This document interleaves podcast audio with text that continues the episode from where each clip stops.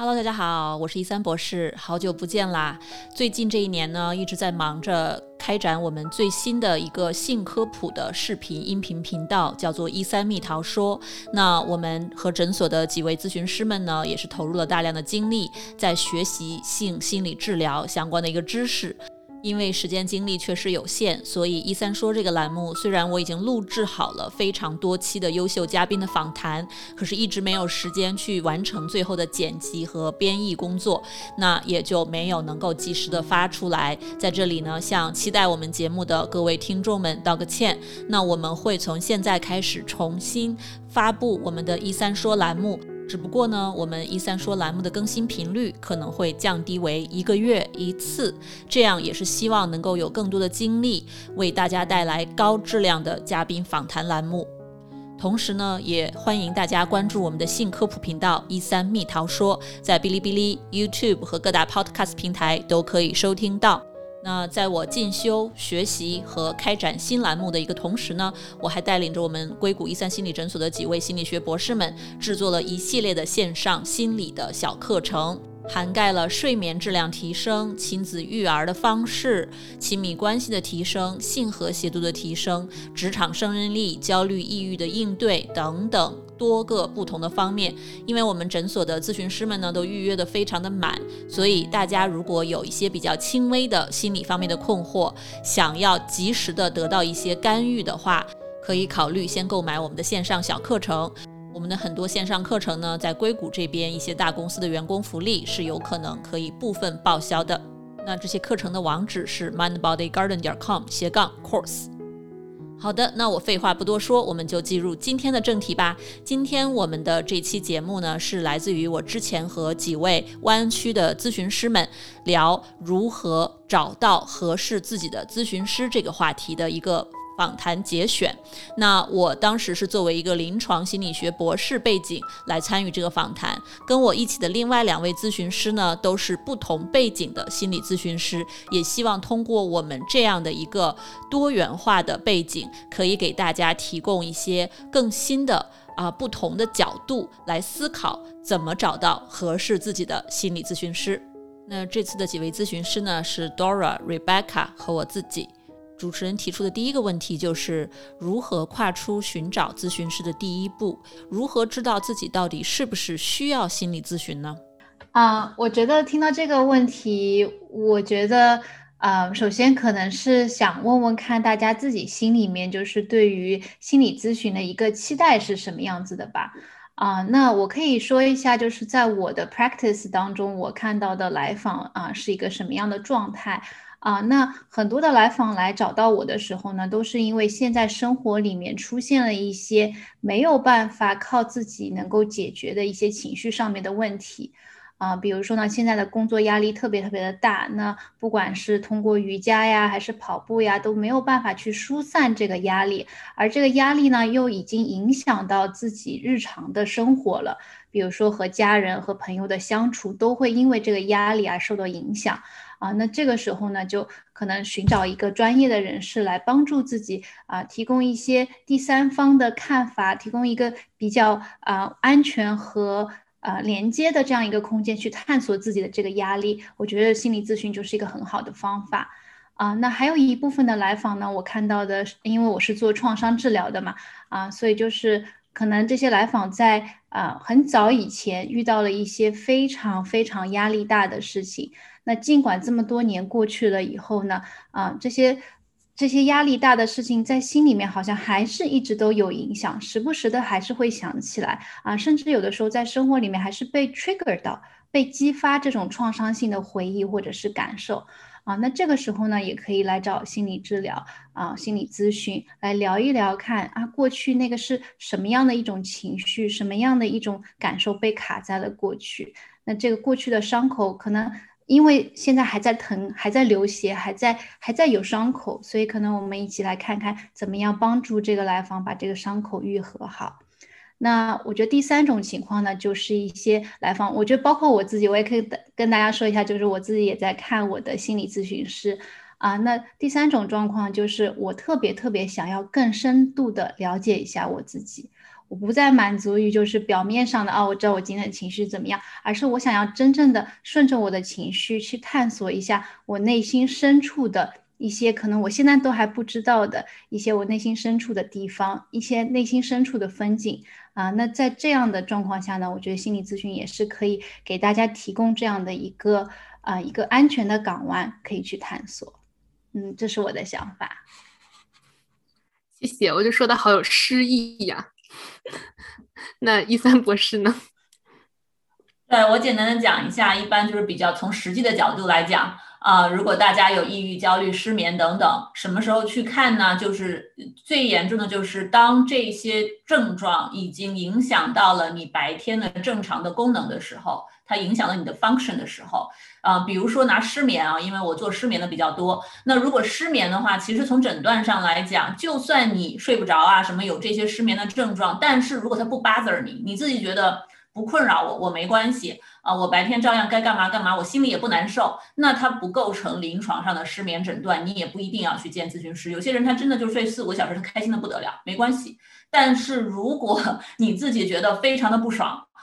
你觉得我你可能睡了七八个小时，但你还是不爽，你就觉得哦，我白天也担心睡眠，我睡的是不是不好？我那个健康会不会受到影响等等啊？那你就应该去，就可以考虑去见一个专科的，比如说睡眠医生或者是咨询师。其实一般我会觉得，我们在这个领域啊，我们都是同行，我们知道互相会 refer，心理咨询师和心理咨询师会 refer，医生和咨询师之间也会 refer。你去看任何一个 health provider，然后他会发现你有一些问题不是他的专长，他都会。呃，又觉得有点严重的话，他都会 refer 你去看相关的专科的这种医生或者是心理咨询师。其实你得从某一个地方开始就很好。像我经常去看家庭医生的时候，会做那个情绪问卷嘛。如果那段时间压力比较大呀，他就会很担心，会说：“哎，你最近情绪怎么样啊？”啊，如果我知道比较严重的话，有的医生会问：“哎，你你有没有考虑见咨询师啊？”所以其实我我至少我知道是美国的体系啊，这个这个医疗体系里面是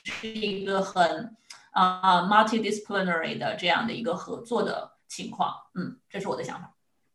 嗯，好的，谢谢。那 Rebecca，你在工作中见到的会是什么样的情况呢？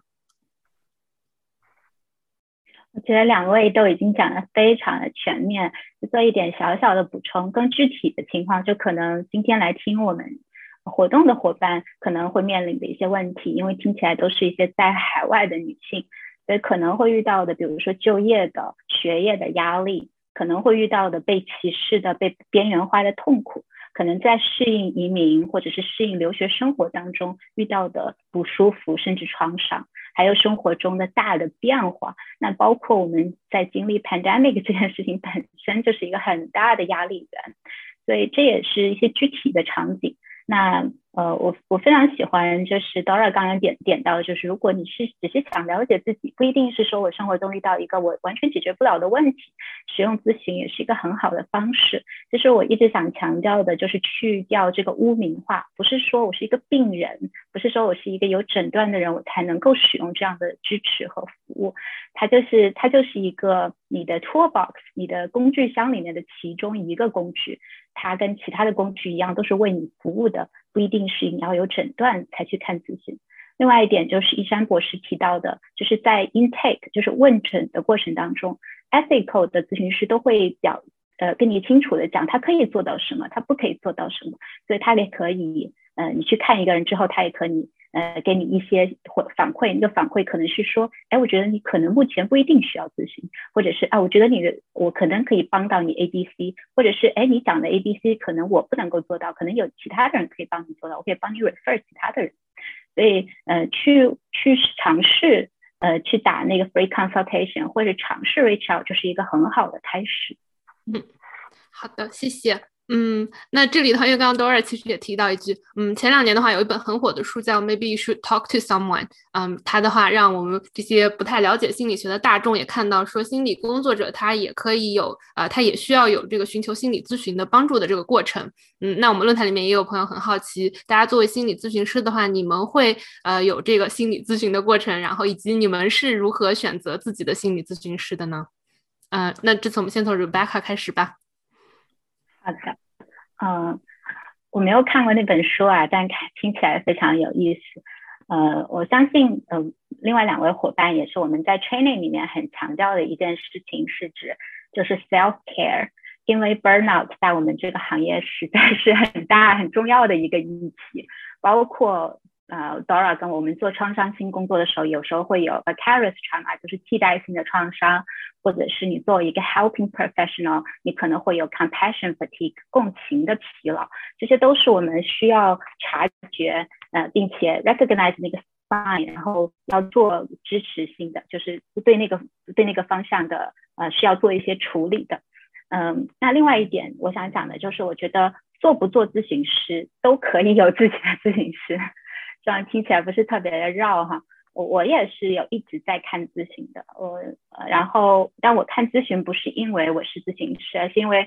我我有自己的议题，比如说可能是创伤，可能是压力，我我是咨询师，但我同时也是一个移民，我是一个少数族裔，我是一个性少数，我是一个女性，我是一个行动者，我是一个在探索在在一个新的国家探索。探索的人，所以那些创伤和压力，我觉得不管你是不是咨询师，你都可以得到一些支持。那第三点讲到我自己具体的寻求支持的过程当中，我想有一部分其实可以是自我调节的，比如说你有一些兴趣爱好，包括运动，比如说也有一些嗯 skills，比如说是做一些 creative project，或者做一些 journaling，或者 meditation。那还有一部分其实是来自于支持。这个支持可以是家人朋友，这个支持也可以是社区 community，它也可以是一个 professional 的社区，对吗？嗯，比如说我们这个月其实是 social work month，所以我们这个月早些时候刚刚做了一个 self care webinar，是给这些 professional 之间提供支持，怎么去做 self care，避免 burnout。还有一个。嗯，社区其实也是不一定是专业的社区，甚至只是你跟几个伙伴、几个相识的伙伴能够提供彼此的一些支持也很重要。那还有一点，我觉得跟咨询师特别相关的就是专业上的支持。这个专业上的支持就是有人在呃 chat box 里面提到的 supervision 哈，supervisor supervisor 跟 therapist 咨询师的督导和咨询师的 therapist 是两个不同的方向。那嗯。专业支持 supervisor，我觉得他可以提供给我的支持是，哎，如果我自如果我自己有 burnout，但我没有察觉到，可能他会给我一些指引，或者是如果我自己的议题其实已经 get in the way of my service，对方可能会给我一些察觉，或者是我遇到困惑的时候，我在怎么跟这个人工作的时候，对方可能会给我一些支持，所以这是我们使用咨询和使用啊 supervision 不太一样的地方啊。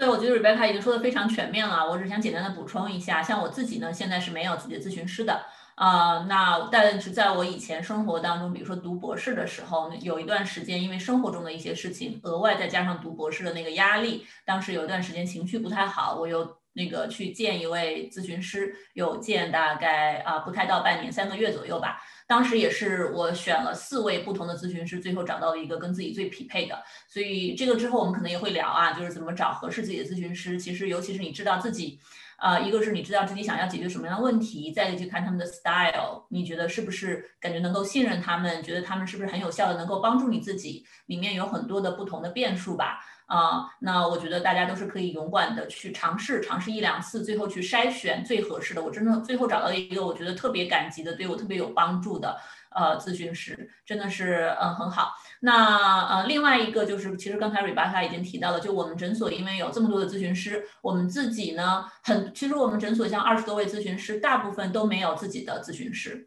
但是有几位我知道他们有一些自我探索的工作要做，他们会自己去建自己的咨询室。那另外我们在诊所内部，我们会有一个互相的支持的小组，每个周吐槽，互相支持。我们也有专业的 case consultation 的小组，但是去年疫情期间，我们就另外开了一个自己内部的每周的。这种互相支持的小组其实很重要。其实我觉得，嗯，咨询师也是人，我们就是把自己当做普通人来看。我们在情感上需要支持，那很多都是妈妈，他们要这个啊看娃很累，尤其是去年压力很大。所以我觉得就是在寻求咨询师的帮助的时候，我们就是普通人，对吧？这个跟我们的职业是不完全相关的。呃，有一些我知道有一些项目，它会在你读博的时候，读书的时候要求你一定要在这个期间去看咨询师。不过我当时读的博士项目没有这个要求，所以不是不是所有项目的一个硬性要求。我我也可以稍微 chime in 一下，就前面两位已经说的非常好了，嗯，我觉得对于我自己来说，就是因为我是做创伤的，所以就像刚才 Rebecca 说的一样，就是创伤它可能特别需要。人的心理的能量啊，可能要啊要做很多自我疗愈的工作啊，所以呢，我选的这个 therapist 就是也是他是创伤 focus 方向的，而且他和我的这个 training 的背景都非常的相似啊，让我觉得我和他有很多的共同的语言可以去聊。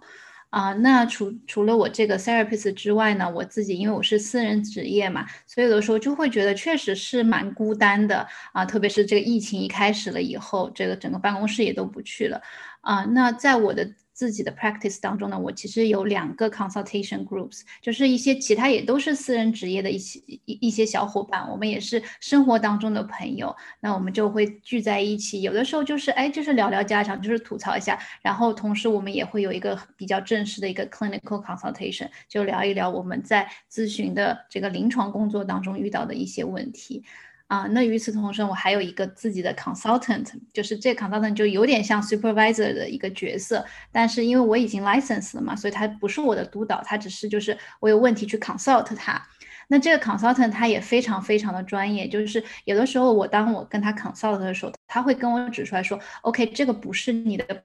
Professional 上面的问题，这个好像反映的是你的 personal 上面的一些一些 issues，一些 unsolved 的一些 issues，所以可不可以你和你自己的 therapist work it out？啊，我觉得这样的帮助真的对我来讲非常非常受益匪浅，就是个人和 professional 都感觉到被 support 到。啊，那我觉得听到心理咨询师也有一个很强大的 support network，感觉非常的好。嗯，OK，那如果我们现在已经决定了我们要开始找心理咨询师了，嗯，像我们刚刚也看到，我们今天来的大多数可能是一些啊，像我们这个年纪的 young professional，然后大家都生活在中国以外的地区。那在嗯寻找心理咨询师的时候，大家就会有疑惑，我们是不是应该找一些跟自己语言相通，或者说是文化背景相通，嗯的心理咨询师？那在这方面的话，我不知道在你们的 training 中会不会有这一方面的 training，呃，以及你们觉得我们有必要一定要找一个呃跟我背景类似的心理咨询师吗？同时，呃，作为心理工作者的话，如果是你们在面对一个呃跟你完 native 呃 language 不是一样的，然后呃文化背景也完全不同的人，你们会觉得会比较困难吗？还是会觉得 it's okay，嗯，都是一样的？怎么，一三博士先说吧。好的，可以啊。我觉得首先我讲一下，在我们受训的过程中，呃，因为我是 在一个全美国人的这个 program 里面受训的，我读的是临床心理学博士。那么在我们的那个受训过程中，每一个学期每一门临床，呃，就是每一个学期的临床课里面，一定要有一门课是关于文化的，关于 culture diversity 所有的这些东西。所以这是一个非常非常被强调的。啊，领域，我觉得就是从受训背景来讲，大部分的咨询师，我相信那个多拉和那个 Rebecca 也可以，也可以会有类似的想法，就是呃，很多咨询师在这方面是非常 qualified。他虽然他自己有自己的文化背景，有自己的一些认知和生活经历，但是从一个 professional 的角度来讲，是有这个能力和知识去理解不同文化、不同语言的来访者的。嗯，那么从我自己找咨询师的经历来讲，因为当时我在 Virginia，呃，没有任何条件可以找到中文咨询师，整个那个方圆两小时车程之内的唯一的一个中文咨询师是我的 supervisor，所以 我当时是找了四个说英文的咨询师。我觉得呢，确实这个真的是 personal preference，有些人他就是喜欢找。呃，说不同语言的，他觉得我就是生活在这个文化里面，我想找一个这个文化里面本身的一个 native speaker，他更了解我想融入的这个文化。但是有些人他会觉得，我担心我在心理上的一些东西表达的不清楚，我愿意用自己的这个语言来表达，而且你了解我的文化，我就不用再 educate 你了。我自己在找心理咨询师的时候，确实有几位咨询师，我觉得。我还要教给他很多的这样的东西，我就觉得我在咨询的一半时间都在向他传达为什么我们的传统观念里面对于某些事情是这样的一个看法，为什么我会那么纠结那个点，对吧？但是确实，当我见到了不同的咨询师之后，我发现有一些咨询师，他其实他问你的那个方式，他和你互动的方式，他也在向你学习，但是不会让我那么 frustrated，好像我要不停的要教给他，他才懂才能做我们的工作。所以这个真的就是。呃，我觉得要了解自己需求什么，然后呃，相信有非常好的资源在那里，不要放弃努力，嗯，慢慢的去寻找，给自己一些时间，也给对方一些时间，最后找到一个自己相对比较满意的。我觉得不是一个 clear cut white or black，对吧？嗯，就是每个人会不太一样，这是我的想法。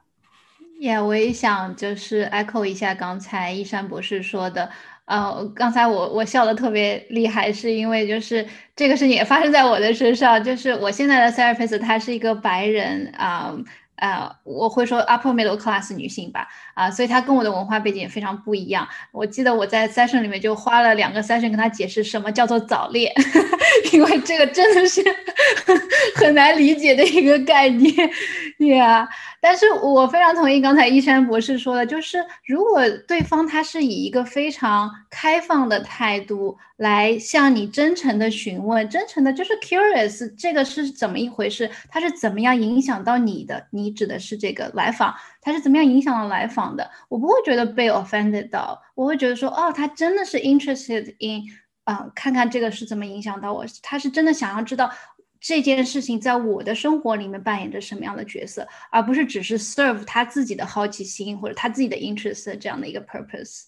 呀，那我觉得在我自己的 practice 当中，我也和就是非常 diverse 的 culture 啊，或者是 language 或者是国家的这个 backgrounds 的人工作过。嗯，我觉得很多东西是相通的。啊，说实话，人类的 suffering 和人类的 happiness，其实在一个非常 abstract 的 level 都是一样的。嗯，所以我觉得，就算是我和中国人一起工作，我也会觉得，哎，好像南北之间有差异，对不对？每个家庭和家庭的文化之间也会有差异。嗯，所以我非常非常同意刚才一山博士说的一样，就是找到最适合你的才是最好的。其实不在乎他讲什么语言，不在乎他是什么背景和方向。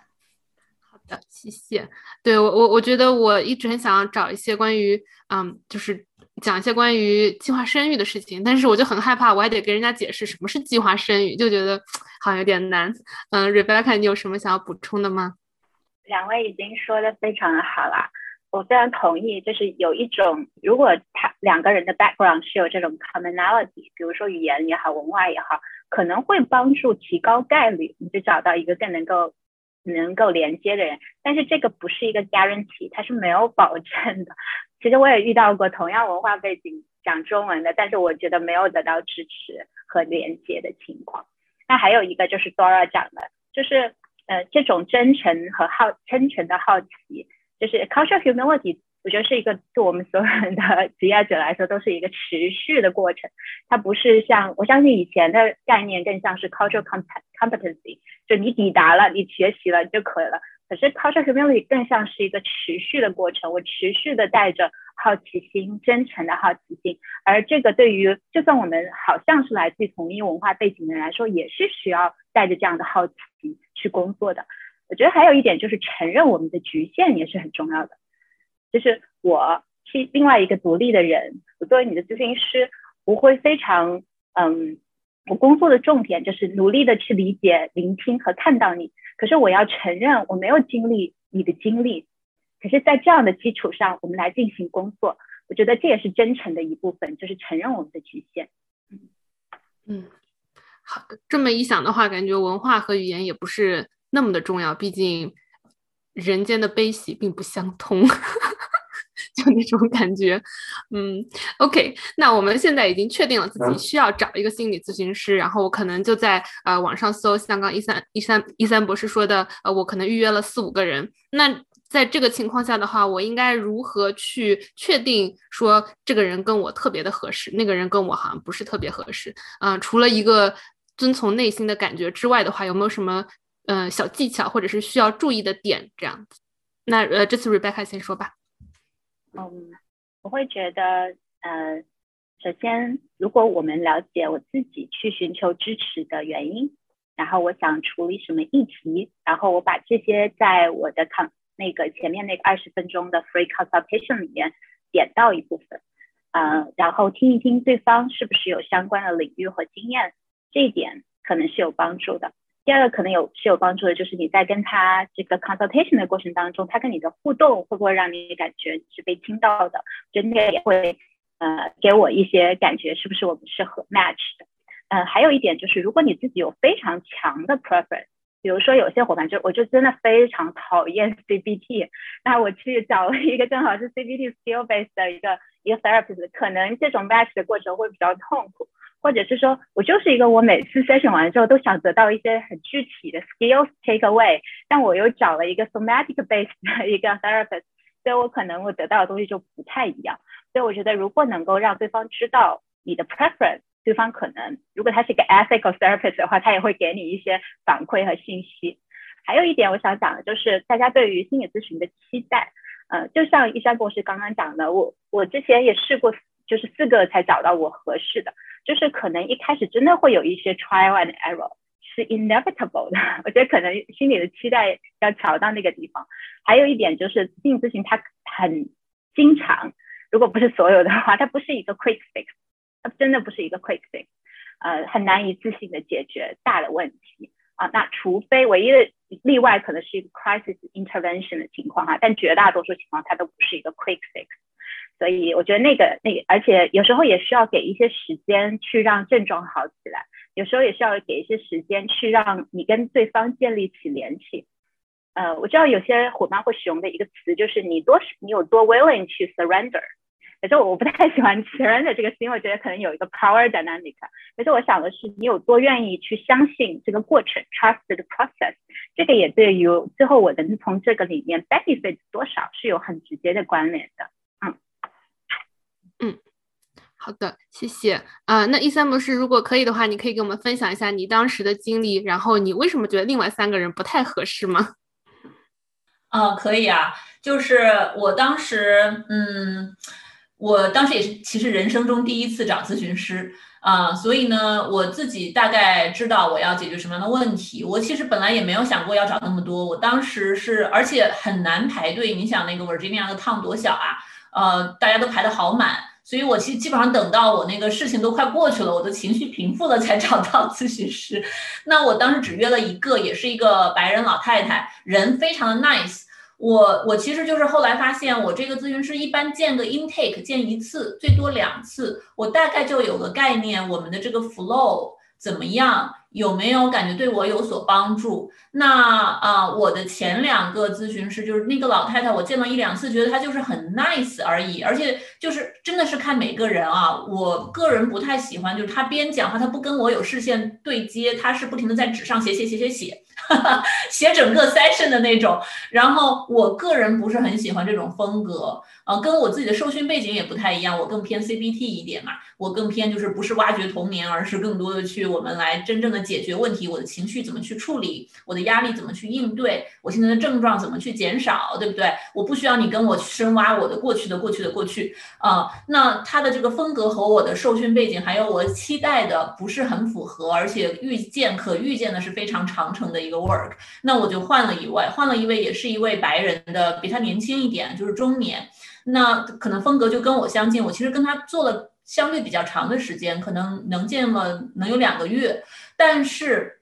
呃，这一位咨询师的问题就是我之前分享的，我觉得我要教给他很多很多的东西，不是像朵拉只教两个小时，我是感觉我每一个 session 都在花一半的时间在跟他讲我的文化，因为我当时是跟感情相关的一些问题，所以这个就牵扯到非常复杂的中国的文化和中国的里面的一些这种啊，我们的一些心理的压力，那他就不是很懂，但是他有有很努力的在在试图在了解，可是我觉得还是有点累，他后来能够提供给我。的也很有限。啊，后来我就又换了第三位。第三位呢，当时可我记得好像也是资金上面的问题。我那时候是学生嘛，也很穷。其实这个也是很现实的问题。大家在找咨询师的时候，自己能负担起多少，是吧？就像有的时候可能呃接保险的咨询师和不接保险咨询师可能匹配度不一样，但是你要考虑到资资金的问题的话，也是当时那个咨询师其实对我来说是有点贵的，他是私人职业的。后来我就在学校内部想找一个更便宜一点的，或者是免费的，因为学生有这个福利。那我找到的第一个免费的是一个还在受训的学生，这个就完全是我自己的问题，是因为我也是受训的学生，他也是受训的学生。那我在跟他聊的时候，我明显的感觉到他除了 reflect back 我说的话，没有太多的 value 加进来，而我在 look for 的是，我很开心你能够给我足够的 empathy。但是我也想知道我的思维行为的一些 pattern，我的一些更核心的东西。啊，你能不能给我一些更多的 insight，帮我去真正的成长和走出来，而不是只是我在做一个情绪的单纯的宣泄。我当时是这样的一个感觉，然后又找到了第四位，就是他的导师，呃，然后这一位是我非常非常欣赏的一位咨询师，他就是满足了我所有的需求，然后啊，而且可能见了也没有很久，就我就觉得我恢复了，当时当然也在我的情绪的后半段了。所以就是这样的一个比较曲折的过程，这个过程当中我自己也学到了很多，嗯，希望对大家有启发有帮助。嗯，谢谢一三模式的分享。我们这里可以打断一下，可以快速的解释一下什么是 CBT 吗？CBT 就是 Cognitive Behavior Therapy，就认知行为疗法嘛。我最简单的把它看成一个三角形，就是你的呃思维、情绪、行为是三个角。互相嗯联系，但是这个理论里面最早呢，就是 Aaron Beck 他们就是他的创始人之一，他们是说我们的很多的问题都是从思维开始的，我们先对事情有个解读，然后它会激发一系列的情绪反应啊、行为应对啊，然后反过来又会让我们的这种解读和思维的方式更加的，比如说负面，最后你就进入了一个负面的循环。那 CBT 的这个方法就是帮我们应对这样的一个循环，去看看我们在思维层面。在想法上能做一些什么样的工作？我们在行为的应对上能做一些什么样的工作？把这个循环打破，把它构建成更积极的循环，这是一个非常简单的解释啊。嗯，好的，谢谢。嗯，那 Doran，你有你在这方面有什么想分享吗？以及嗯，可以透露一下你的来访者中这个比例吗？如果可以透露的话。呃，是什么的比例？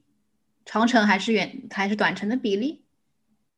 嗯，就是那种一次就成功了的比例。就是不是因为你会有那个二十分钟的那种 free consultation，然后那你之后的话，可能嗯，那个人就变成了你的客户的这个比例，就是很好奇。哦，OK，OK，呀，这是一个很好的问题啊。其实我在我的这个第一次的这个 free consultation 的时候，我都会非常非常诚实的告诉来找我的朋友们，我会说。呃，我是一个非常 experiential 的 therapist，就是我是一个非常体验型的 therapist，呃。刚才就是讲到那个 CBT，就其实我之前是做短程的治疗的，我做了很长一段时间的啊危机干预啊，也做了很长一段时间的短程治疗，然后现在就是慢慢的随着我个人的这个成长和我这个 professional 的成长，我现在慢慢转向了一个更加深度的、更加中长程的吧啊这样的一个探索，所以我现在会说，我会很诚实的和我的来访说，我。比较我我也可以做短程，但是我就是现在比较更多的工作重心是放在这样子的一个对内心世界的探索上面啊，所以说我就会很诚实的告诉他哦，你可你可能会发生就是在我们的咨询过程当中会发生什么事情啊？首先我也不是那种一上来我们要回到童年，这个我也不是那样的 那样的取向的咨询师啊，我们还是会从 here and now，就是现在此时此刻开始。但是呢，我们可能会走得比较深，走到你的内心去感受到你内心当中的关于你自己的故事。那如果我这么说了以后呢，可能有一些的来访就觉得说，OK，这个听起来非常有意思啊，哎，我很想要更多了解我自己，那他们就会留下来。但是也有一些来访就会有 concern，就会觉得说，呃，可是我只是工作压力的问题啊，我我不想知道太多关于我自己内心的东西，我就是想，哦，你我比如说我今天失眠了，嗯，我就想明天我不。不要失眠，我就能睡着觉。你可不可以帮助我做这个？那对于我来讲，就是失眠，它这个不是我的 specialty。那我就会跟 这个来访说：“哦，我认识一个很好的心理学家一山博士，他是擅长这个方面啊，我可不可以帮你 refer 给他？因为这个确实不是我擅长的啊。所以我会说，就是比例的话，我倒是真的没有统计过这个比例，但是。我会觉得一个好的 therapist 在第一次的这个电话问询的时候，都会非常诚实的告诉你，哦，你在第一次的，你在之后的第一次的 session 你会预期得到什么？之后的 session 你会预期得到什么？大概多长时间你会觉得说心里面有一些改变？当然每一个人都是不一样，但是可能就会有一个 estimated，就是有一个大概的估计的这样的一个过程啊，然后让来访自己来选择。那如果就是而而且我也会很诚实的说，哦，我擅长是这这这几个方向。那如果你超出了我擅长的方向的话，我也会和他们说，哦，那我可以，我认识一些非常非常好的同事，我愿意 refer 你们过去。对，嗯。好的，那可以给我们科普一下，嗯，所谓的短程和长程的话，这个大概的 threshold 在哪里呢？我觉得短程的话，大我不知道其他两位是怎么想的，就是对我来讲的话，短程的话就可能是六个 session，六到十二个 session 这样子啊，然后中的中。中程就中长程的左右的话，我可能就是半年或者是一年都会有啊。那这样子就可能是一些比较深刻的问题，比如说 trauma，trauma 我觉得是很难做呃，就是短程的。它短程可能只是一个 stabilization，就是稳定下来。但是如果真的要帮助你 healing，它可能 healing 它是一个一辈子的工作，但是啊，可能就是帮助你稳定这个 healing 的 progress，那可能是需要半年到一年甚至更长的时间。那这次讲座的一个节选就放到这里。之前呢，在一三说栏目的第五十五期，我和我们硅谷一三心理诊所的几位心理咨询师们也圆桌座谈过一次，聊过如何寻找合适自己的心理咨询师。大家也可以结合那一期的栏目和这一期的栏目一起来倾听，获得更多相关的一些资讯，来帮助自己在寻找咨询师的道路上走得更远。也希望我们做的这些公益科普栏目呢，对大家有启发、有帮助。如果大家有需要，想要购买我们的线上课程，或者更多的了解我们的线上课程，可以去我们的网站 manbodygarden 点 com 斜杠 course，看到我们所有目前已经发出的课程。我们还在制作更多的一系列的小课程，希望之后能够更多的帮助大家，用自动化的方式或者半自动化的方式解决大家的疑惑。如果大家想了解更多的心理学知识或者睡眠的知识，欢迎订阅关注我们的“一三说”的 YouTube 频道或者哔哩哔哩频道。如果大家想要学习更多性方面的知识，来帮自己降低对性的羞耻感，了解更科学的、更靠谱的性知识的话，欢迎关注我们的“一三蜜桃说”栏目。这个呢，在哔哩哔哩或者 YouTube 频道也都可以找到。那我们这期的“一三说”栏目就到这里啦，我是主持人一三博士，我们一个月后再见，拜拜。